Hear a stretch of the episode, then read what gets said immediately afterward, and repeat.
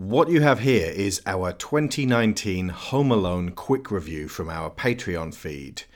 We are releasing it on the main podcast feed for everyone for a limited time because it's Christmas at the end of a rotten year. But we also got each and every one of you a present. And this week's main event episode is All Ninjas All the Time. We have a trilogy of Cannon films Enter the Ninja, Revenge of the Ninja, and Ninja 3 The Domination none of which are follow ups to each other. And you don't have to have seen the movies, in fact, it's very hard to get hold of them. But this is one of the most fun times we've ever had recording, so when we were done, I just knew it was for a special occasion. This is what we're using it for.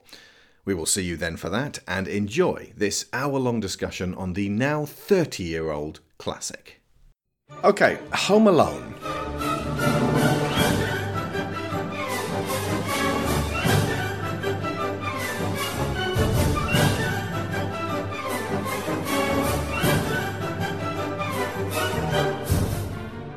For this quick review, we went to the polls. We asked you on Patreon and on Twitter which of four Christmas movies should we cover in a half hour quick review show, and the other three were The Nightmare Before Christmas, which almost won, and as a result, we're going to do that next year.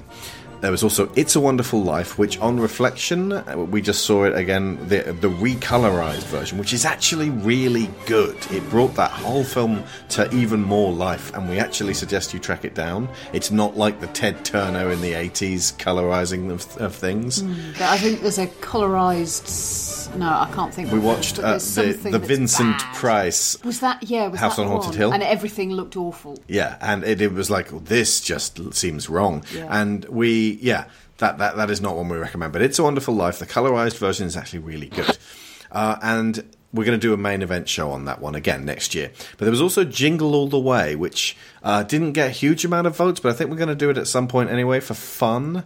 Uh, again, possibly next year. But Home Alone, the surprise smash hit of 1990, the movie that laid down a thousand kid power copycats where grown ups got custard pies in the face and got knocked over by big dogs, was the winner. And we could almost do a main event show on this one too. As well as being hugely influential, it's a great film to look at, thoroughly festive, with an impish sense of humour that ensures it's never too sickly sweet. It's got an amazing cast. John Hughes writing a story set in his beloved Chicago. It has a John Williams soundtrack, and it's directed by Chris Columbus at his most Spielbergian, to the point where if you showed someone this and Spielberg's most Columbusian film, Hook, back to back, and told them they were directed by the same person, they might well believe you.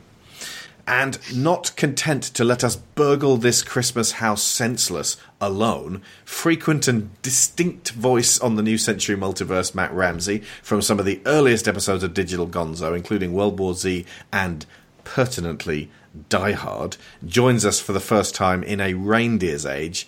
Hello, Matt Ramsey. Hello. Good to be back. It is. I'm trying to. I'm racking my brains for the last time you were on. I remember you were on that. Uh, the, as soon as Disney acquired Star Wars, we did a speculative show which dated the next day. but uh, uh, we were like, "Ah, it's not going to be J.J. Abrams. It'll definitely." And also, we were like, I was like, "It's going to be." Um, who, who was I saying? It was. Um, Oh, Matthew Vaughn. Matthew Vaughn. I was like, "It's going to be Matthew Vaughn or nothing." Matthew Vaughn on a Star Wars. My Yeah. goodness. I mean, it seemed feasible at the time. Yeah. There, yeah, but then he did Kingsman, and Disney went, "Oh God, no! Oh heavens! no. Washing our hands of you, young man." I still think it could happen at some point, but uh, yeah, let's let's never do a film a, a, a speculative show where we talk about what's going to happen next on Star Wars ever again. They only serve an exercise in showing how wrong you can be. Let's be Absolutely, honest. yeah. Although I think that that was also the one where we uh, watched and talked uh, about, uh, or it included like elements of a commentary for the Star Wars Holiday Special, which was uh, special torture. Oh dear God, I'm having horrible flashbacks. Now, for Yeah, we're those, watching that on Tuesday. that's yeah, that's tomorrow. That's, That's fish and chip. Uh, treat time. Now, for those who remember our Rescuers Down Under, that was the little Disney movie that was at the very tail end of their cat, mouse, and dog era. That was launched on the same day as this, November 16th, 1990. It made $47 million in total, but we don't know how much it cost. We do, however, know that that was the film that they invested in uh, for their CAD computer assisted design. Yes. Uh, they invested in the tech and it helped for Beauty and the Beast, but it was like I remember one of the, um, the, the makers of the film was told, "Yeah, Home Alone is a huge hit. The, the mice are dying. That It's it's going to be okay. We'll make something else." And Doesn't then- matter how many swooping shots you put Yeah. in. uh, and Disney went on to have their 90s renaissance. Home Alone, however, cost $14 million and made $476 million, which was a lot in those days. It was a smash hit, second highest grossing that year after Ghost, and followed by Pretty Woman. So I remember being 10 in 1990 and seeing this thing. So we're going to talk, what we're going to talk about tonight is why we think it did so well. So I'm going to ask the first question, uh, just just to the group. Um, what does it have for kids? Because the second question is, what does it have for grown-ups? So, so what does it have for kids that that would make kids go, yeah, you know what, this film is okay. It's got a little kid. Yep. but Down centre. That, as we found out with uh, um, uh, Star Wars Episode One: The Phantom Menace, that is not a dead cert. No, It's not a dead cert, but on this occasion, there's a little blonde kid who is absolutely front and centre, and a not a whiny little whatever. Are we, weasel. oh, oh, we are swearing. Yeah, whiny little dick, and also can well, actually act. What, really, what about really Jingle All the well. Way? That also had a kid in it. oh wait, Uh, I mean, from I was 12 in 1990, so I was possibly a, little right at the top end of this yeah. Yeah. target audience, but I didn't care. I loved it. I thought it was brilliant, and I think largely it's because you've got this little blonde kid who is going toe to toe with the adults and winning pretty much all the way through, um, apart from the very very beginning and a tiny bit right at the end. Uh, and I think to, as an avatar, it's pretty much perfect when you're eight or ten or something like that. Um, it, it's just what more could you want than just a kid showing everybody up? It's great. He's very canny. I think that's one of the things that would appeal to kids because normally when they put kids on screen, they are being moppety and Hmm. stupid so that the parents and adults can do things around them. And some kids when you get them on screen, it's like they don't know what's going on. Yeah, exactly. There's nothing going on behind their eyes. But Kevin is, as you say, Matt, he's front and centre. He is the point of the story, for a start. And also, he kind of says to kids, do you know what? If you got left, you would probably be okay. Let's let's assume your house isn't going to get burgled if all you've got to contend with is the furnace and sorting out what fabric softener to, use. Then you're probably going to be all right. So I, hmm. I can Yeah. see kids thinking that this was quite reassuring, actually. Yeah, I mean, no, nobody else in the entire film really has got their shit together. Mm. His parents are floundering around, just unable to get back from Paris. His family haven't got a clue what's going on. Harry and Marv are just bumbling their way through um, empty houses, and hilariously nobody else useless. hilariously useless. Um, but yeah, I mean, that, I think that's the reason it was so appealing as a kid is you've got a kid that's not your typical movie kid.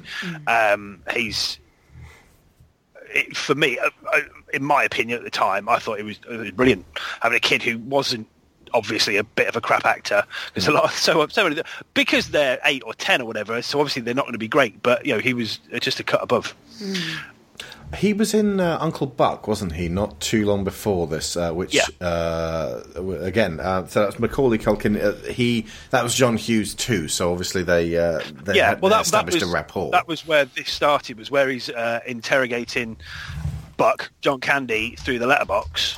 That's basically what gave that was the kernel f- of of the idea that then blossomed into Home Alone. Um, I mean, you see a, a little bit of replication in the in the, the supermarket where he's going the, the he's answering all the questions back very cleverly instead of asking them very cleverly, and that was basically where it all started. That was what gave uh, Hughes the idea, and then he he wrote Home Alone, which is so he, he pretty much shaped it around Macaulay then. Yeah. I think Ah. I think largely he did. I mean, I think that was always the uh, the he was always the, the kid that they, he had in mind, um, and that Chris Columbus had in mind. And um, Hughes wanted Columbus to use him, but Columbus wanted to see if there was anyone else out there because he didn't want to just go straight to that kid. And nobody else had the presence that he did. And uh, he I think, 200 other kids or something. I went, nope, it's got to be. It's got to be Macaulay Culkin. I do wonder what would have happened if uh, Hughes had directed this himself because he he directed Breakfast Club and Planes, Trains and Automobiles and uh, Ferris Bueller and Uncle Buck. So it's not like he hadn't been doing a whole lot of stuff and, and very deliberately took a back seat and let Columbus do this. This one. feels a lot like all three of those movies. You've got the planes, Hmm. trains, and automobiles element to. Sorry, all four? Four Breakfast Club, Yeah. Planes, Trains, Ferris Bueller, Uncle Buck. Okay, it, it feels less like the Breakfast Club. Mm-hmm. so, but it definitely feels like planes, trains, Ferris Bueller, and to a degree Uncle Buck. So the and I think there is something a little bit Spielbergian about the the casting choice as well because Spielberg is pretty good at picking. Um, the, the the child stars that are going to pop that particular era. Whether it was a deliberate choice or not, I don't know. But I mean, looking with hindsight, I think Chris Columbus is very, very good at working with kids, and that is kind of at the core of this. If you take the Breakfast Club, they're all well, they're probably all in their twenties. Let's be honest, Yeah. they're playing teenagers. Ferris Bueller's Day Off. I think. Um, Mia Sara is the only person who was actually a high school age. I think Alan Ruck was like 29 or something stupid. Yeah, he was yeah. he was nearly a 30 year old man playing an 18 year old kid, and it's a very different cast to work with. And I hmm. think possibly Chris Columbus directing it, he has got a very good way with kids, hmm. Harry Potter films, Yeah. and I think that was possibly what made. I, if, I think Hughes would have done a good job, but I don't think it would have been the smash that it was because I don't think he's got that that spark, that connection with kids in the same way. Hmm. Okay. That makes a lot of sense. Hmm.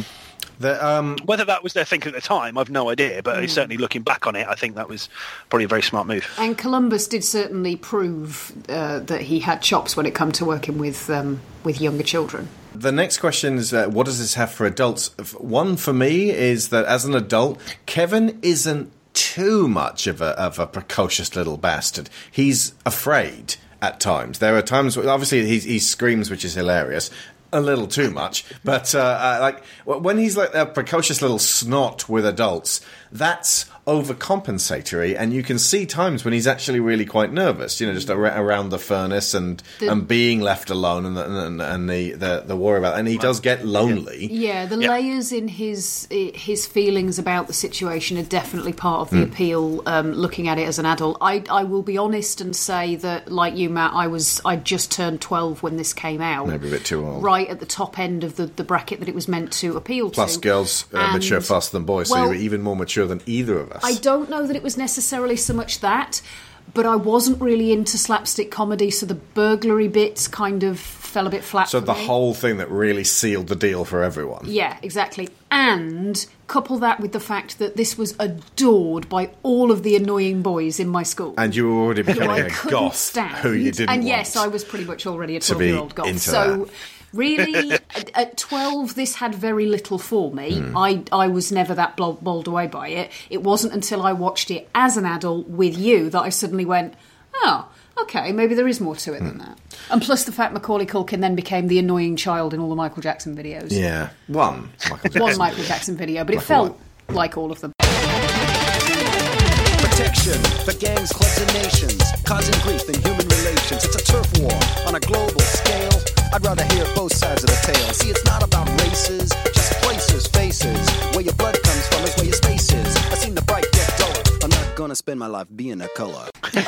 It did feel like he was in everything. Everything. He, he Yes. was. For a good like- three or four years, and I don't think he wasn't actually in that much because No. no, Home Alone his 2, career was, Richie was Rich. short, but yeah, short and not massively illustrious in many cases. Yeah. I mean, Uncle Buck and, and Home Alone, yes, uh, but then you've got like, Richie Rich. I, I I did watch it a long time ago. I don't think it was particularly that Yeah. that great. And I plus- didn't certainly nothing else really.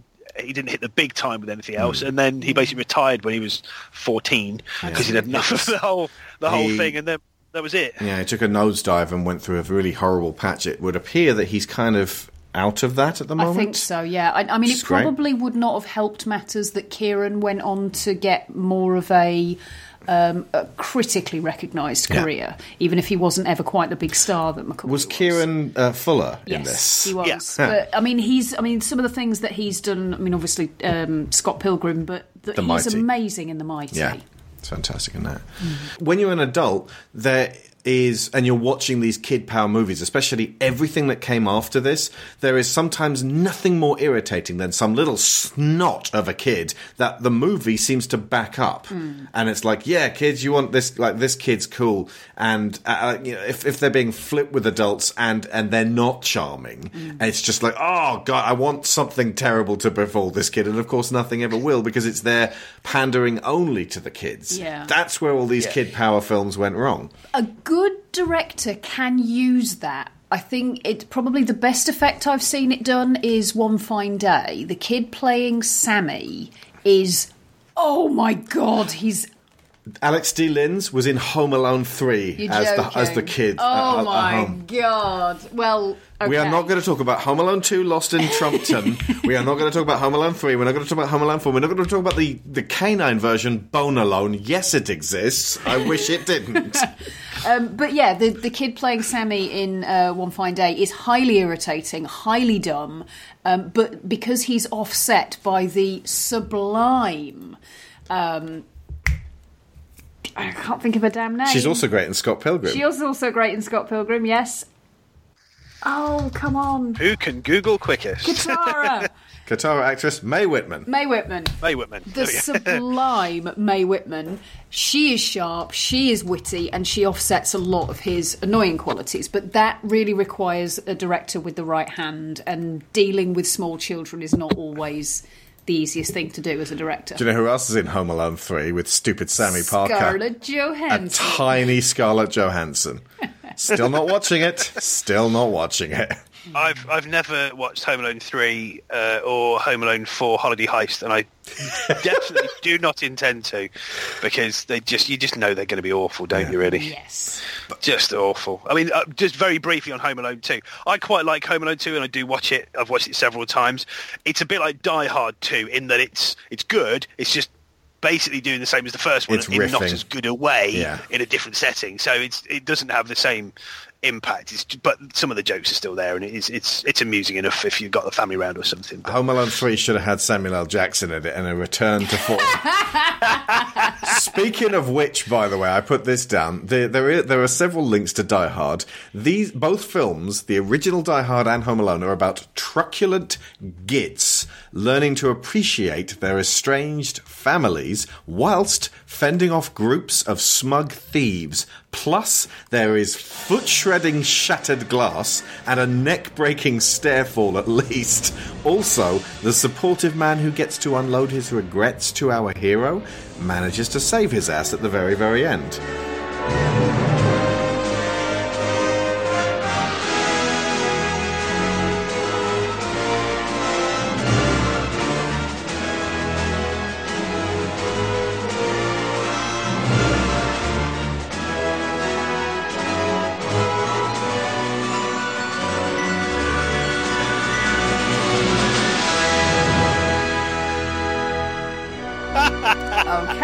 So basically, what happened was John Hughes filmed Uncle Buck, watched Die Hard, and went, okay, we can do this totally with a kid.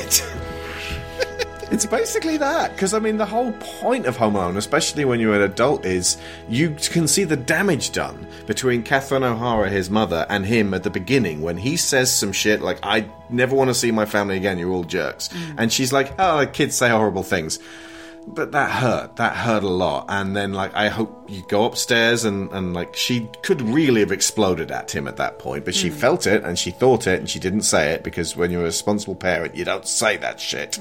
But you do sometimes think it. And uh, you, so she is dealing with that the whole time. So when she gets really flustered, and she's like, you know, uh, in one of the deleted scenes, she's like, "I would sell my soul to the devil to get back home." Uh, at the uh, at the uh, the airport desk, and it's like she's really going through some kinds of shit, which kind of makes John Heard now R.I.P.D. Um, and his ah, don't worry about it, the kid will be fine. Worse because she's freaking out, and he just isn't freaking out enough. I was thinking about that actually because honestly, I think the big problem here is she can't confirm that Kevin is okay, Yeah. and that's where her anxiety comes from. If it was the era of mobile phones. I, this is this is going to make me sound like a horribly neglectful parent, but I almost feel like if she could get him on the phone and speak to him and, and know that he was okay, And just say there's food in the cupboards. Then- don't leave the house. Yeah, I, I, I think that um, the the dad's attitude of look, he, if, if he's not dead yet, he can probably manage for another night or two would be Yeah, also, less yeah, eight- egregious. Eight, years old now is different to eight years old in 1990. That's 30 years ago. Yeah. Jesus. So, yeah. Expect a lot At least it was only a year or two off being sent down the mines. Yeah, we're recording this in 2019. Expect a lot of 30 year retrospectives next Christmas. But, um, yeah, I mean. it- 30 years old. that must mean I'm. Oh, jeez. Oh my god. It's like you drank from the wrong grail. Put it this way, Matt. I just turned forty-one. yeah, I turned 41 several months ago. horrible, horrible. But this time around, I did marvel at the. Um, I suppose it's like a Rube Goldberg machine of da, da, da, to get them to leave him home alone and all of these mistakes to happen. And it happens in a way where it's like, okay, so when you're watching this film again, here is what happened to the tickets, here is what happened when they were counting heads. And it's very clearly. Like s- signed for you, and there's very little cheating. They're they're, they're careful Yeah. about how they do it. Yeah, I mean, uh, like, uh, I never noticed it before, but the ticket, never thought about it before, Yep. but you see the ticket go in the bin. Yep. And it's even got Kevin's name written on it. Yep. And that's why they didn't pick it up at the gate, because there wasn't a, an extra ticket. And they also say you're just in time for the flight, just sit anywhere. So it's not allocated seating. not- so no one knows where he's going to be, Yeah. and the whole thing, as you say, is set up perfectly. It logically okay. The fact that no one rem- no one saw Kevin is a, probably wouldn't happen, but every single element of it makes us makes sense. Yeah. there's there's no huge sort of um, sort of right suspend your disbelief massively, and we'll just make leave the kid at home. It's logical and it's perfect, and it that's part of the reason why the film I think works so well because no one sits there and goes, "Well, hang on a minute, this wouldn't happen, and that Yeah. wouldn't happen, and the other wouldn't happen." And even Um, even the bit that doesn't get examined much, which is the fact that the parents and the kids are sitting uh, in separate areas of the plane. So the parents are in first class, the kids are all in coach. Hmm. And they're dotted everywhere. So don't know and you don't is, you yeah. don't go into coach and see the kids and and because you might think, well, come on, somebody, at least. Buzz or someone is going to go, hang on a minute, Kevin's not here. However, we have seen the evidence that all of those kids go out of their way to ignore Kevin and pretend he's not there anyway. Kevin, you're such a disease. Yeah. You're what the French Yeah. call les incompetents. That Yeah. I one thing that makes this very Christmassy and fun, there is a really great, even though it's chaotic, atmosphere in the house on for that first act, that first scene when they're all gathering together and all of these traps start to fall into place and all of the tensions start to rise. It's Christmas and it's also going on holiday or vacation if you're American, which is like two very stressful and at the same time very exciting things. And interestingly, it's a lot more stressful for the adults in both scenarios and a lot more fun for the kids in both scenarios. Yeah. But uh, and again, that's that's the thing. There's so many people in the house. I mean, you've got um, Joe Pesci's character uh, Harry right Yeah. at the beginning. And he's going, "Do you live here? Yes. Do your parents live here? No. No. Or kids? No parents. It just it just highlights and you go, right. This man has no clue Yeah. who belongs to who. It's just people everywhere, carnage and chaos. When I Uh, first just, saw it, I thought it was, as he said, an, a fancy orphanage. Actually, Yeah, there, there is yeah. one area where I had to suspend my disbelief quite heavily, and that is how rich is this family? well, they just Like, spent all their money on poinsettias, Well, as yeah. uh, I on can- his trailer But this is the said. I can only assume that the dad. We never, they never say what the dad does or, Yeah. or what, um, what Peter. But I can only assume he's like a, a, a the, the the drugs king of Chicago. Gotta the be. sausage king of Absolutely Chicago. gotta be. Maybe He's Abe maybe- Froman. Maybe, he took over from Abe Froman or something. I don't know. But I mean, it is an enormous house. It's huge. it's It an- is just I cannot imagine what you'd have to do to earn No, that much and money. it's- We're going to break in there and house. steal their micro machines. It's an enormous house. They've obviously got enough to attract the attention of two. I was going to say highly accomplished, but Nah. frequent house burglars. It's Um, the silver but tuna. That's That's the absolutely. silver tuna. they've invested in however many seats for the adults in first class, and they've still got enough money left to be able to just go to the desk at the airport and say, "I need to go home immediately. Give me a ticket." Yep. Yeah. The issue is that there are no tickets. The issue is never we couldn't afford to pay that for the ticket. Also, that thing about where they all come home at the same time at the end, that's bullshit. That is absolute bullshit. It would be the other way round, where uh, Ca- uh, Catherine O'Hara and Kevin just get on the plane the next day and go to friggin' Paris. I don't know. I don't know how long they were meant to stay there. Well, like, th- it takes her two days to get back, but they were not going for just two days. You don't even adjust. Your jet lag's not even gone in two Yeah. days. America to Paris, forget about it. Right. So basically, so the first time they ask, then when they say we could get all of you on a plane Yeah. on Friday morning, and she says I can't wait that long. Yeah. That's the plane that they all then pay for tickets to go home on. It. Uh, my point I'd is standing. be killing Kevin by My this point is standing. They've wasted all you the have money on ruined a family holiday, young thousands man. and thousands and thousands and, and now we're going thousands to of have to dollars sell to the get there. enormous house and live in an apartment. You dick. There, there'd been, but there's been no way they'd come back. No, No. What's, what would be the point? No. they've just spent that money. And that, like, that is the enforced, and the important thing is for the family to be together. And it's like, yes, that is important. That's why we're flying two people back to Paris. Yeah. That We're, would go- make we're going to get back in. John Candy's Or- or van, and we're going to drive back to the Okay, airport while they play the polka. If we can't get a ticket to get Catherine O'Hara back to Chicago, Mm-hmm. is there any way we could wire a ticket to the police and get them to put Kevin on a plane? Oh. You know what? With modern day technology, we got Home Alone sussed. We do. that would be a 20 minute episode. and no movie at all. Harry and Marv just break in and steal all the on your phone. poinsettias. I mean, the thing is, it, it wouldn't. I was saying this to, to my wife last night when we were watching it. That it wouldn't. You couldn't have it today because Yeah. the, the whole thing is predicated on getting up late because there's a power cut. Oh, and the that's a- that's clock more goes off. bullshit. Who has an alarm clock? It doesn't affect your phone unless you haven't charged it. Your phone goes, oh shit, oh, but a power cut, and off you go, and you just get ready normal. You know? That's So bullshit as well, though, because even in the original Home Alone, I was like, okay, so they all slept in because kids are world renowned for sleeping way, way later than adults, especially Fuller when they're in. scurrying around that house at 6 in the morning. Yeah, when, when you're going to get up for vacation on that day and you're sleeping in a weird bed made of two couches. Uh, yeah, no, the, the kids will be up at six a.m. Definitely going to the bed, so there's going to be people up early. Yeah, Hmm. That- that's that's uh, that is about the only logical flaw in the whole setup. Though, um, I think I think um, John Hughes did worry about that when he was writing it, and just kept going over it and over and over again to make it as watertight as possible. Um, Like I said, yeah, they don't really cheat. like you could you could assume that they're all ridiculously heavy sleepers. Maybe there was It's a a bit of a carbon monoxide leak from that boiler. and that's what he was trying to tell Kevin. You need to fix me. I'm dangerous. He wasn't trying to scare him at all. It was just hmm. a misunderstanding. There you go. Lyra did start asking, why is Kevin talking directly to the camera? And we said it's kind of like Ferris Bueller, but not quite. He's not hmm. exactly Deadpooling it.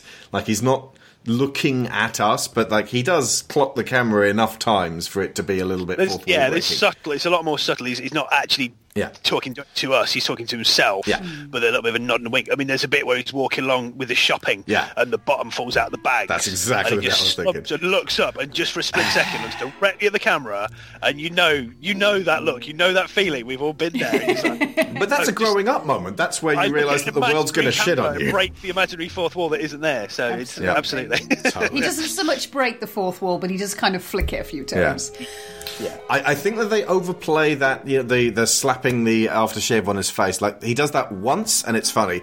He does that again and it's like, hey, did you like that bit where he did it before? He's going to do it again. Ah, yep. Yeah, they don't make quite such a big deal of it the second time. Yeah. Mm. So it's not it. it yeah, but it, it was kind of unnecessary, really. It was, um, and it wouldn't hurt anyway because it only hurts when you've. That's what Sharon face. said. Exactly what I said. I have. I must have very sensitive skin.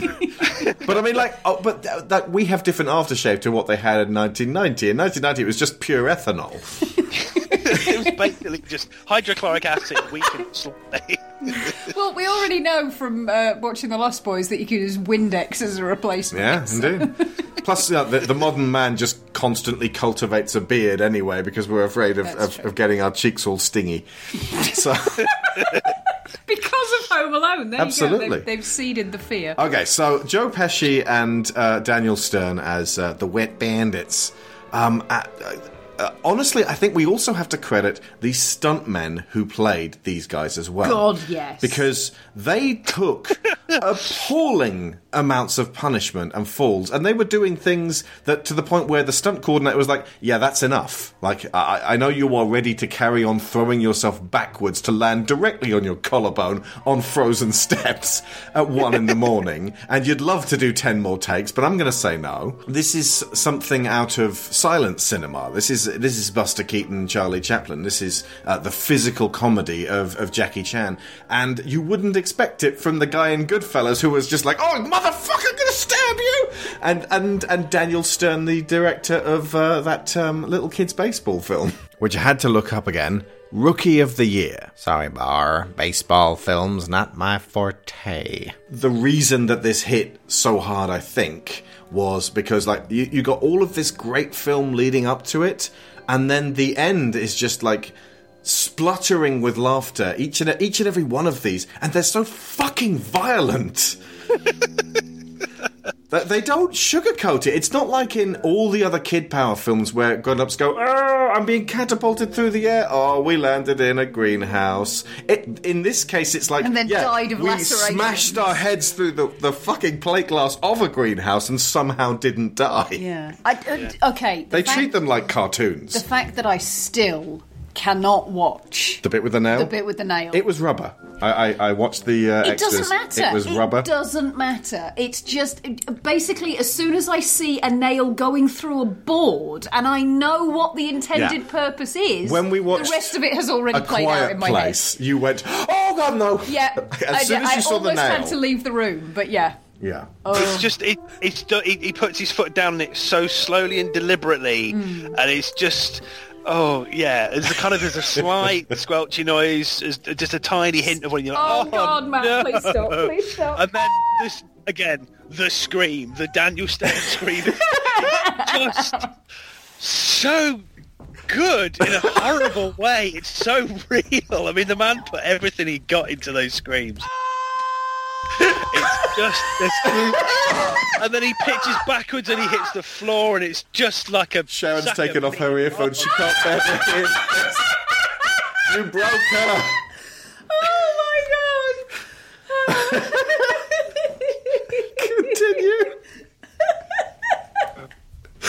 I just, I can feel it. It just, I can't explain it, but I can feel it. Oh god, it's horrible. I mean, of, of all the things, I mean, he's already had the he's, he's slipped over on the ice, and the crowbars hit him on the head, and all the mm. other Is this things. before or after the happened to him. Christmas ornaments? this is before. Okay. Yeah, but then he gets the iron in the face as well, and Yeah. he's got he's got the iron shape for the All rest these- of the yeah, film. he's already had a, quite a few things happen to him, and they're all oh very funny. Even the iron to the face, which would have smashed his face, it would have broken his skull open like a melon. I'm Oh, sure. yeah. But it's all very funny. But then the, just a little nail, humble little nail going through the foot, and then, then boom, shit just got real, and all of a sudden you then start to feel every single thing that happens to them. It's like, Absolutely, oh god. yeah. Lyra pointed out the, the bit where um, Harry Joe Pesci puts his head through the door after burning his hand, and the blowtorch goes on on the head. He holds for a ridiculous amount of time, going, "Ah!" and she's like, "Just move! You've worked out you're on fire. Move!" but again, it's this cartoon of like holding it while the audience cracks up. yeah. It's Yeah. uh, it's masterfully done. Uh, Again, I think John Hughes and Chris Columbus kind of got drunk on this because you remember the 101 Dalmatians live action film. Yes. Basically, the 101 Dalmatians is two thirds. Two thirds, the, uh, like a, a sort of a, a slightly updated version of the animated one, and then the last act is Home Alone in a barn. So you've got Glenn Close covered in mud and filth, getting kicked by a horse, hmm.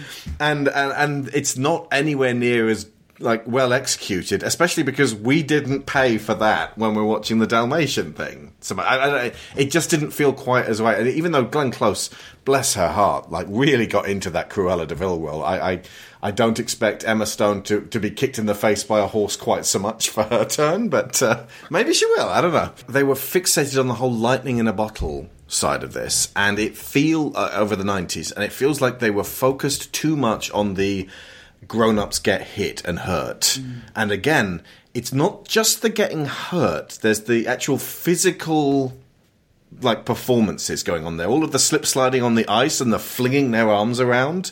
That's very, like I said, silent movie. And just, and as I said, the impact of each one.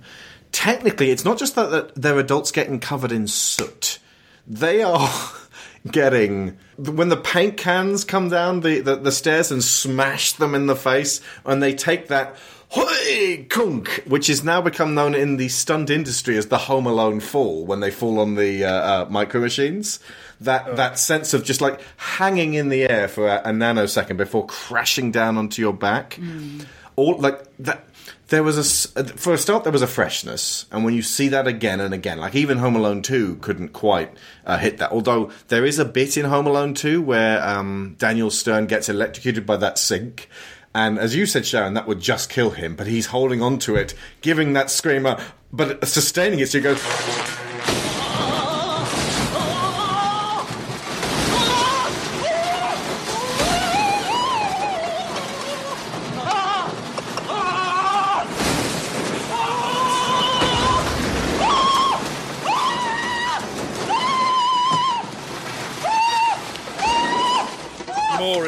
and then oh, turns and then briefly the into a skeleton. Yeah. And that is maybe my favourite of all of these. But like I said, like to to constantly lean on that button throughout the nineties and try to keep arranging these cheap comedies. Like Beethoven was the same thing, and it's like, what if a family got a big dog? Mm. And it's like that's the comedy behind it. Yeah. But I think if that's oh no, he's gotten all dirty. If that's what you're pursuing, you've got to be able to follow through to the extreme because the whole point is this is Wiley Coyote in live action. Mm. If all you're going to do is somebody falling over in mud or ripping their trousers or something like that, it is not going to have the same yeah. sense of appeal. Yeah. Beethoven was 1992, by the way. Immortal Beloved uh, was uh, a film uh, from 1994 that I reckon they really wanted to call Beethoven because it's about Beethoven. But because of this fucking dog.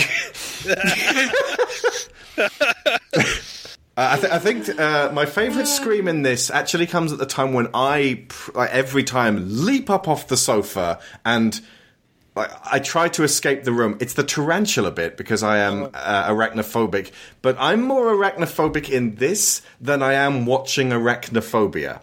Because the idea of getting, even though I know a lot of the time it's rubber, that spider getting lowered down onto his face, and then his reaction of hysterical panic which spikes the mic and actually distorts the scream, is yeah. this sublime moment of just if you weren't scared of spiders before, you might be now. So for me, it's I mean, nails. For you, it's spiders. Yes. Yeah. So a spider with a that... nail on it is the worst for us.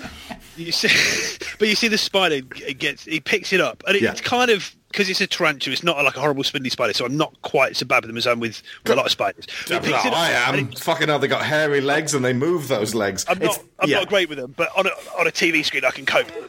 In real life, less so. But By the way, up and he lowers this, uh, this looming sort of music musical sting and he puts it down and just gently plays it and there's just this silence yes like a, half a nanosecond out. and then this rushed intake of breath and this scream comes down and it's just Oh, it makes me laugh my ass off every single time. No, I'm liking it's... Home Alone more just talking about it than any previous time I've seen it. Oh, it's, it's just. I mean, uh, oh, you can you can have whatever your opinion of the overall film, but there are individual moments, mm. individual pieces, scenes that are just absolutely priceless. Yeah, and it's, it's, the performances of, of the people in it. It's the the writing of it. It's everything about it. Just comes together in those moments and is just perfect. Whether you like the film as a whole or that much, I love it. As you know, I'm well aware of the fact it's not exactly The Godfather 2, but I still love it. But Not exactly the independent- Irishman. if I mean I don't I don't really know anyone that doesn't like it at least to some degree. Every, you know, my family have watched it numerous times, and it just makes everyone howl after every time. I, and, and it's stuff like that. This this blood curdling scream when a spider is on its face, even though I'm arachnophobic, still makes me piss myself every single time I watch it. It's Uh, awesome. There's uh, a couple more things to, to mention. One, they had a variety of cameras that they were using. The, one of them was like a, a cheap, light, little camera uh, that was like a backup camera, and that was the one that they sent down the chute, like in place of the iron. And they were finding that at the end of the day, especially after they were doing all the madcap stuff, that the, this little camera they had zooming around the place was getting the best footage in the film. So I think all of this liveliness that maybe John Hughes himself wouldn't have gone for had he done it. I mean, Planes, Trains, and Automobiles does have some crazy scenes, like when they go between those two trucks and John Candy turns into the devil himself, going. "Ah!" Uh, that's that's mad, but like the the the energy of this little camera um, ended up, uh, you know, making some of the the uh, you know powering the, uh, the the final scenes. But there's other elements to the film which people either underestimate or forget about and, and really kind of sometimes blindside you, especially if you haven't seen the film for a while. The uh, Angels with Filthy Souls bit, the keep the change, you filthy animal, that is such a classic bit of cinema that it's actually in Detective Pikachu. I don't know if you've seen this film yet, uh, uh, Matt. but- yet, no. Okay. The kid goes into his dad's old house to to look for clues as to, to where how his dad disappeared, and it's playing an old gangster film on the TV. And he switches it off, but it's Angels with Filthy Souls, a film that never existed. And I noticed this time that Kevin watches it on an old pan and scan TV, so it's like the old cathode ray tube square. And on the DVD, they've got the uh, the widescreen version of it as though it was actually originally shot in in cinematic style. That's the version that turns up in uh, Detective Pikachu, which sells it as an actual movie. Because if they'd had it in a square, it wouldn't have looked like we imagine movies to look. Which is an incredible piece of detail. Both that they bothered to shoot it in widescreen originally for this uh, film to make it look like a film, um, uh, and also that in Detective Pikachu they didn't just want to go for the the 80s TV look for that. That's one thing, and also because just that that is weirdly quotable. And uh, so I, I'm going to give, you give you to the to the count, count of of ten, 10 to get, your, ugly, ugly, yellow, yellow, no, no good good keister keister out of my property Before I before I pump your pump guts your full of guts lead. full That's of All right, lead. Johnny, I'm sorry. It's so One, memorable. two, Ten. ten. Turned into this witch's cackle. It's just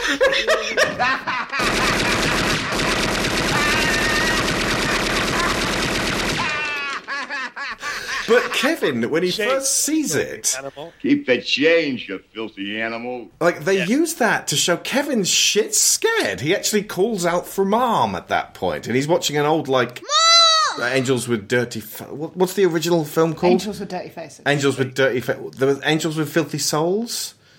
Is that the? Hang on, sorry about this. Angel with Filthy Souls is the one in Home Alone. Okay. It was- the title Angels with Dirty Faces, I think, is what. I think where that's a got- Jimmy Cagney film. isn't it? I believe so. Yes. with yeah, it's a 1938 American gangster film uh, starring Jimmy Cagney. Like I said, um, so that's why Angels with Filthy Souls feels like it could be real. Um, but like I said, Kevin's afraid of it, and he's afraid of the furnace, and he actually has to overcome that fear in order. To, like he starts off hiding under the bed, and he just becomes not so much more cocky, but like he has to like by the end, I don't want to use the word man up, but he has to defend his home, and, and that it, it becomes kind of like a western at that point. It's it's high noon. Hmm. The exact phrase he uses, and this is one of John Williams' tracks, is "man of the house," and like Batman, he ends up using his own fears, harnessing them to cause fear in others. And he's like, "Keep the change, you filthy animal," when he torments that pizza boy. In fact, if you're feeling super socialist and anti establishment, check out Renegade Cut's take on Home Alone as white suburban revenge fantasy. It's fucking depressing, but it centers around the positioning of the defense of the home and the ridiculous lengths that Kevin goes to as being weirdly supportive of inflicting horrendous violence upon people who come into your home. Which is something America has a bit of a problem with. Either way, maybe wait till after Christmas to watch this, so it's one for the sobering new year. And uh, yeah, you know, it's it's this one kid up against uh, uh, the rest of them, and again, it keeps keeps on with this Rube Goldberg thing, as in the whole film is this thing with the thing that kicks the boot that hits the chicken that lays the egg that falls into thing that rolls down the thing that hits the other thing. Doesn't make breakfast at all. all. All it does All is hit you in the does face with a paint can. Indeed. and uh, yeah, to their credit, Home Alone 2 Lost in New York, they uh, go a little further than that sometimes. There are bits where it's like, oh, I know what's going to happen, and like, they duck to the side of the paint cans and then get hit with that giant bar and then fall through the whole floor to the basement, just to sort of punctuate and double up on that gag. Um, But then there is the church scene where Old Man Marley, the guy who apparently killed his whole family and uh, put them in the salt that he turns into mummies, uh, turns up. And they very specifically, I noticed this time because we were watching it on Blu ray, Old Man Marley's dressed in this really sweet old coat. And he's like, like weirdly smartly dressed. So just to sell that moment where like all of Kevin's fears kind of melt away in the face of, oh, actually, there's some grown-up shit going on here, and hmm. like the whole, you know, I've been separated from my family thing. It should hit me incredibly hard. I mean, people who listen to this podcast know about my family uh, estrangements and difficulties, very much in particular with my father. So it should really get to me it only gets to me in terms of my feeling empathetic and sorry for this for old man Marley and the uh, sense of like it, doesn't get to me in that same way possibly because I just didn't really see the father son conflict there but that is the bit that blindsides you about this movie, especially as an adult. And Yeah. uh, John Williams, that dun, dun, dun, bit of music that they hold back until just at the right times. That stops It's it one of getting too syrupy.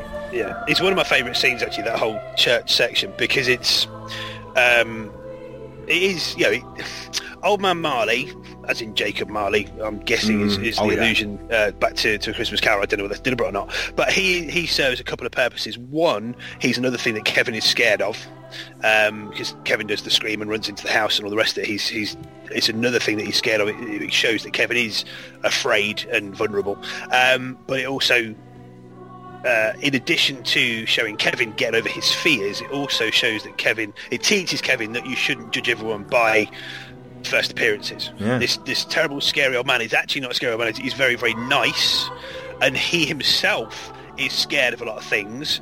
Um, and basically, Kevin, right from the beginning of the film, he's a cheeky little bastard, uh, really lippy little sod, and he is basically viewing everyone else very, very one-dimensionally, and he's just seeing them as people being mean to him, not as people who are busy or who are tired or have got a lot of stuff to do or are worrying about how they're going to get everything sorted or everything packed. Um, and it's kind of that, that growth moment. It's it's subtle, and maybe I'm reading more into it than is there, but that's also something that that character does. It's not just an empty um, an empty moment in a church. There's a, there's a real bit more depth to it than that.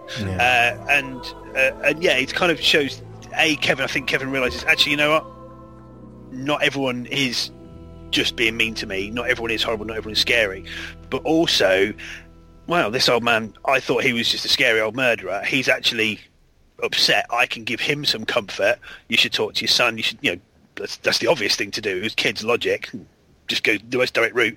Ring your son. You know, speak to your son. But the whole that whole scene is nice. It, it, it's like a moment of calm between the sort of the madcap craziness of the uh, before it and the, the the real sort of meat and two veg carnage of the the sort of the, the the last section.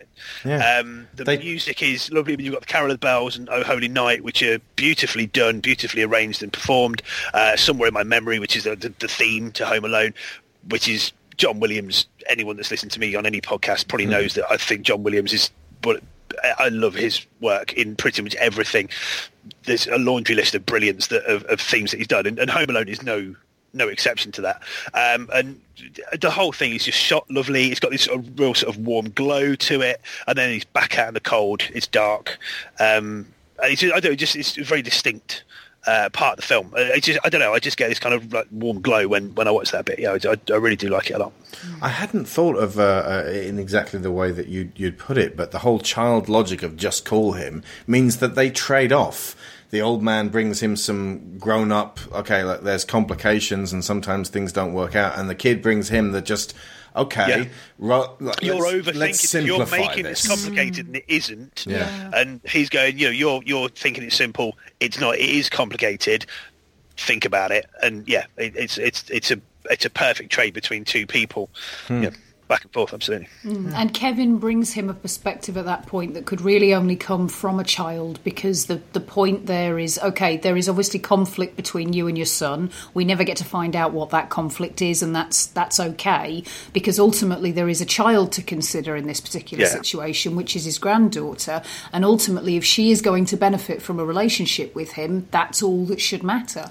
And the fact Yeah. that he's old as well, he's uh, played by Roberts Blossom, who uh, died in 2011. Um, uh, you know, it gives it a really lovely, dignified performance. But the fact that he's old, I think it's absolutely evoking the Christmas Carol because there's something about Scrooge's age. He feels like he's very close to the grave. That's like, oh, you may as well just give up on this thing. Like, there's, there's nothing really left of him. May as well just while out the rest of his uh, meager days in solitude. But the idea that at Christmas they could bend and be something more than that and actually bring themselves back to a place where they can enjoy life and other people around them, you could end up seeing, like, if Old Man Marley lived another 21 years, as long as Roberts Blossom, that's a lot of time with his family and, and Yeah. grandkid. And I think that's the other thing. Again, possibly going a bit too deep into this one part, but um, it, That's what we him do. And his, him and his son are being very, very selfish. They're both being very proud and selfish. Neither one of them wants to back down, and the person who's really getting hurt is the granddaughter Mm-hmm. because she's lost her granddad, and Who that she has got obviously loves from the way she lo- responds loves to him him dearly. You him. can see the way she looks across at him, and you can see the way that at the end when when they hug, it's a big, long, just tight, don't let go hug, and that's you know. I, when I lost my grand my, my last two grandparents early this year, and so maybe it's got a little bit more poignant this time. But you, the connection you have with your grandparents should be a really close, happy, deep connection. In this case, it isn't, and it's not because of anything this little kid's done. It's not her fault at all. It's her dad and her granddad being childish and and proud and silly and, and selfish.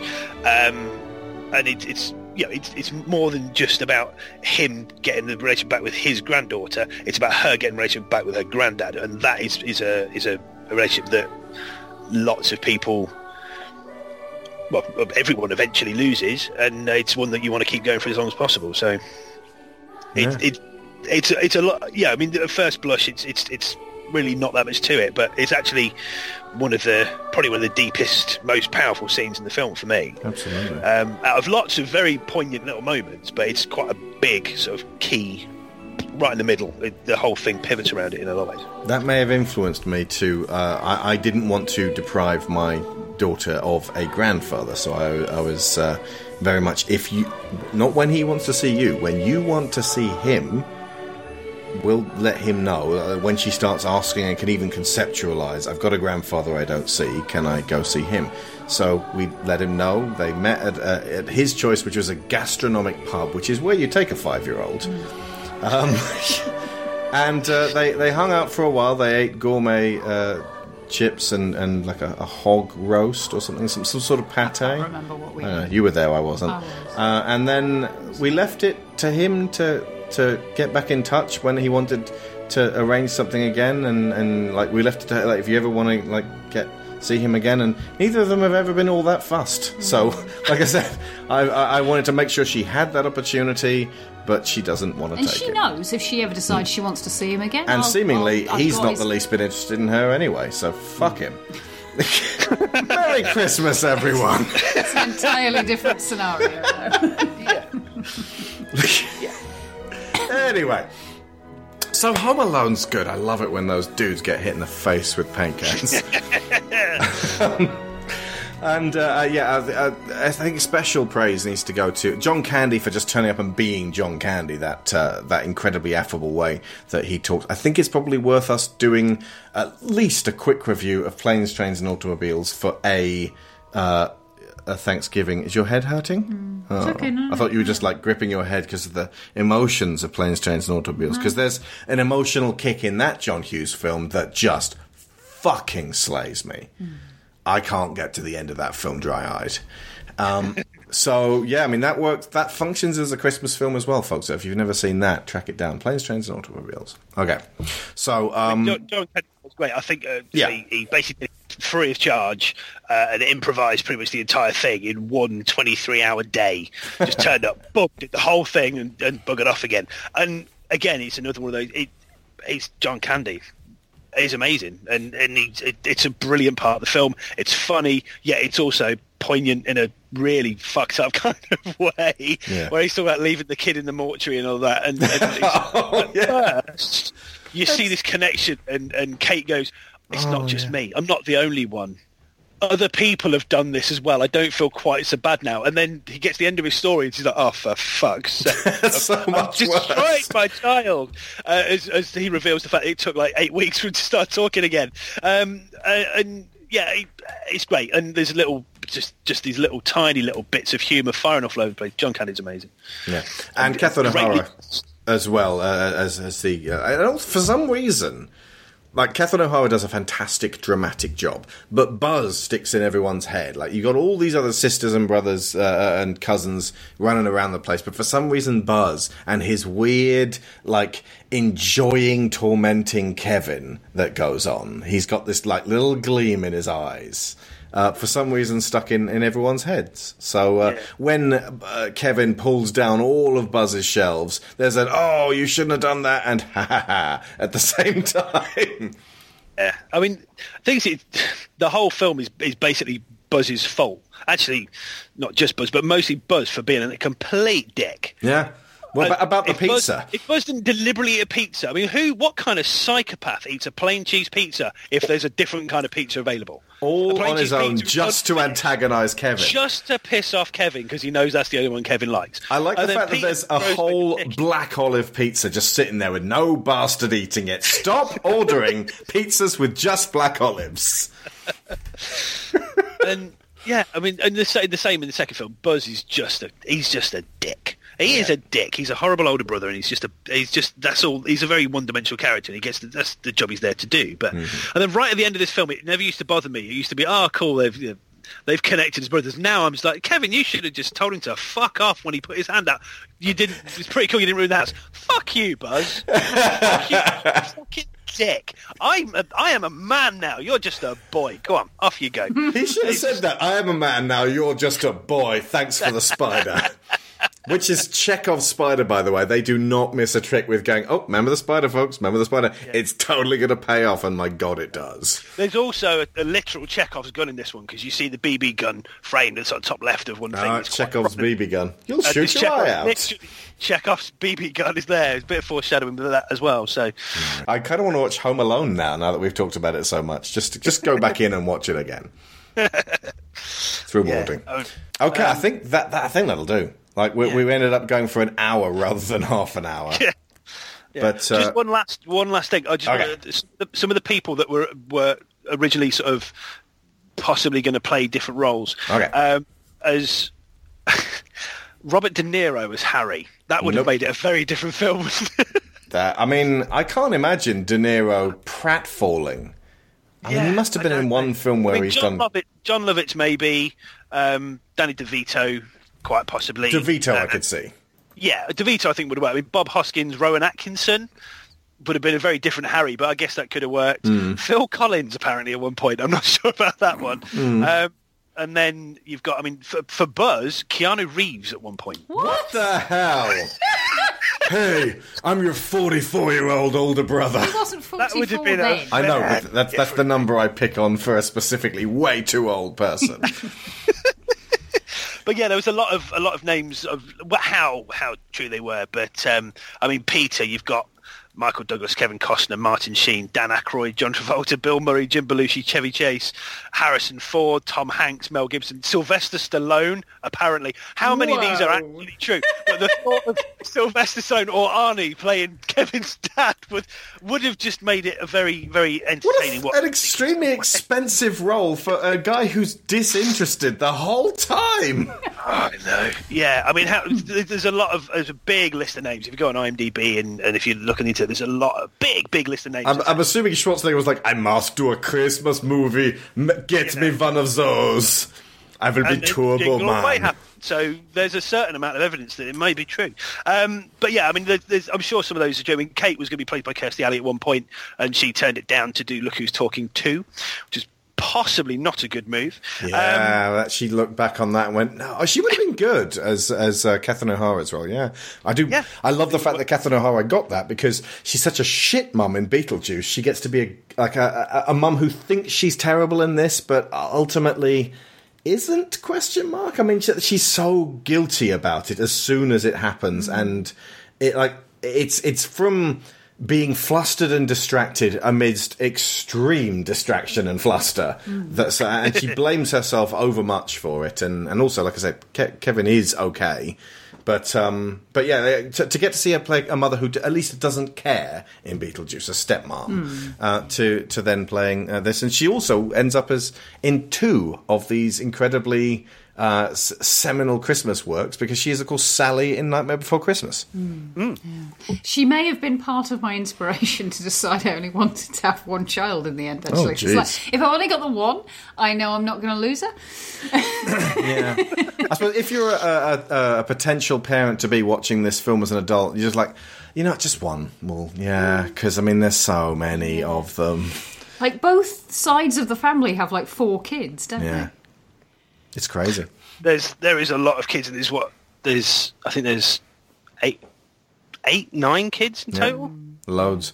Uh, apparently, when, when. Joe Pesci went to bite off Kevin's fingers at the end before getting snow shoveled by Al from Die Hard, um, he actually sank his teeth into Macaulay Culkin's finger. He's still got a scar to this day of Oh my Joe Pesci's God! tooth. There's some method acting for you. Remember when I said this is probably the only role that Joe Pesci's not a complete psycho in? I take that back. Again, the kitchen knife was right there. It's like, you motherfucker kid! Oh. God, you weirdo. You, it almost would have worked if if Joe Pesci had been playing the Marv role, like he plays a man child in a film called Gone Fishing, uh, and Jo- uh, Robert De Niro had been playing the much more angry role. Um, that would have been better, worse, I don't know, but it would have been like a, a Pratt Goodfellas. Very good that he did do it because I don't think they uh, either Columbus or, or Hughes thought he would, would do it Yeah. originally, and so I think that's why they were looking at a lot of other people. But um, Those yeah, two really, really films did. came out within two months of each other. Jesus. What, Goodfellas and Home Alone? Goodfellas, September 1990. Home Alone, November 1990. So maybe he was filming them simultaneously and doing Home Alone. Just driving like- back and forth, his letting off steam. I was going to say that's that's his release from. How am I fucking funny? Goodfellas And then he goes and falls over on some steps and burns his hand on a a, a, a doorknob. Yeah, so yeah, that's Home Alone, folks, and uh, it's it's a riot from the sounds from the sounds of it. Uh, we've, uh, like I said, I kind of want to do a Home Alone. I do at some point want to see Home Alone's three and four. But I think the actual spiritual successor to this, the only one which has that sense of physical comedy and two people who have enough dignity to, when they have it removed in a in an old house, it actually maintains the comedy. Do you know which one I'm thinking of, Sharon? I'll hum the tune for you. Oh, Mouse Hunt. Mouse Hunt. Wow, she got it immediately. Yeah, Mouse Hunt. Nathan Lane and Lee Evans uh, move into the crappy old house owned by their crazy father, who has now passed away, and they want to sell it, and they can't wait to get rid of it. Uh, and then they find out that it's actually worth a real huge amount of money, and they try to fix it up. But there's a mouse there, and it's his home, and he's trying to to to not get killed by them, but ends up effectively becoming Kevin McCallister, but with ears. Kevin's got ears, but with a little tail. so yeah, Culkin could have a tail. uh, it's available on uh, uh, Amazon Prime to uh, watch. So uh, if you want to really catch it. Very, very funny film. yeah, cool. Okay, folks, uh, that was uh, Home Alone, and we will see you for some more Christmas fun at some point next year. Thank you very, very much to Matt Ramsey. You're welcome. Been great to be here. So we're going to leave you with the wonderful music of Mr. John Williams. So I've been Alex Shaw, I've been Sharon Shaw. and school's Out. out.